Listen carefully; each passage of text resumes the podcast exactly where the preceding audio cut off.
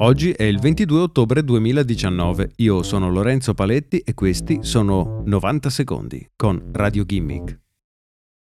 Yi Yin, un ingegnere che è stato licenziato da Facebook dopo aver parlato con i giornali riguardo un dipendente dell'azienda che si è tolto la vita, ha detto di essersi fatto avanti con la stampa per rendere note le condizioni che gli ingegneri cinesi come lui vivono ogni giorno a causa del loro precario visto di lavoro. Lo scorso 19 settembre il suo collega Chi Chen si è buttato dal quarto piano di un edificio del campus di Facebook, suicidandosi.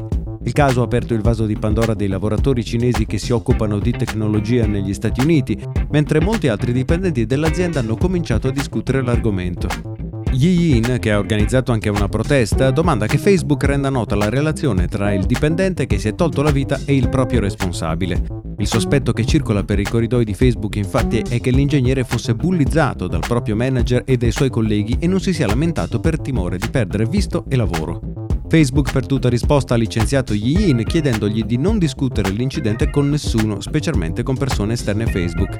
Il licenziamento di Yin è diventato virale in Cina, mentre i dipendenti come lui si trovano nella situazione sempre più complicata di voler lavorare negli Stati Uniti con un governo, quello di Trump, che ha reso sempre più difficile acquisire un visto per il genere di lavoro specialistico che compiono gli ingegneri che lavorano oggi ad aziende come Facebook, Amazon e Google.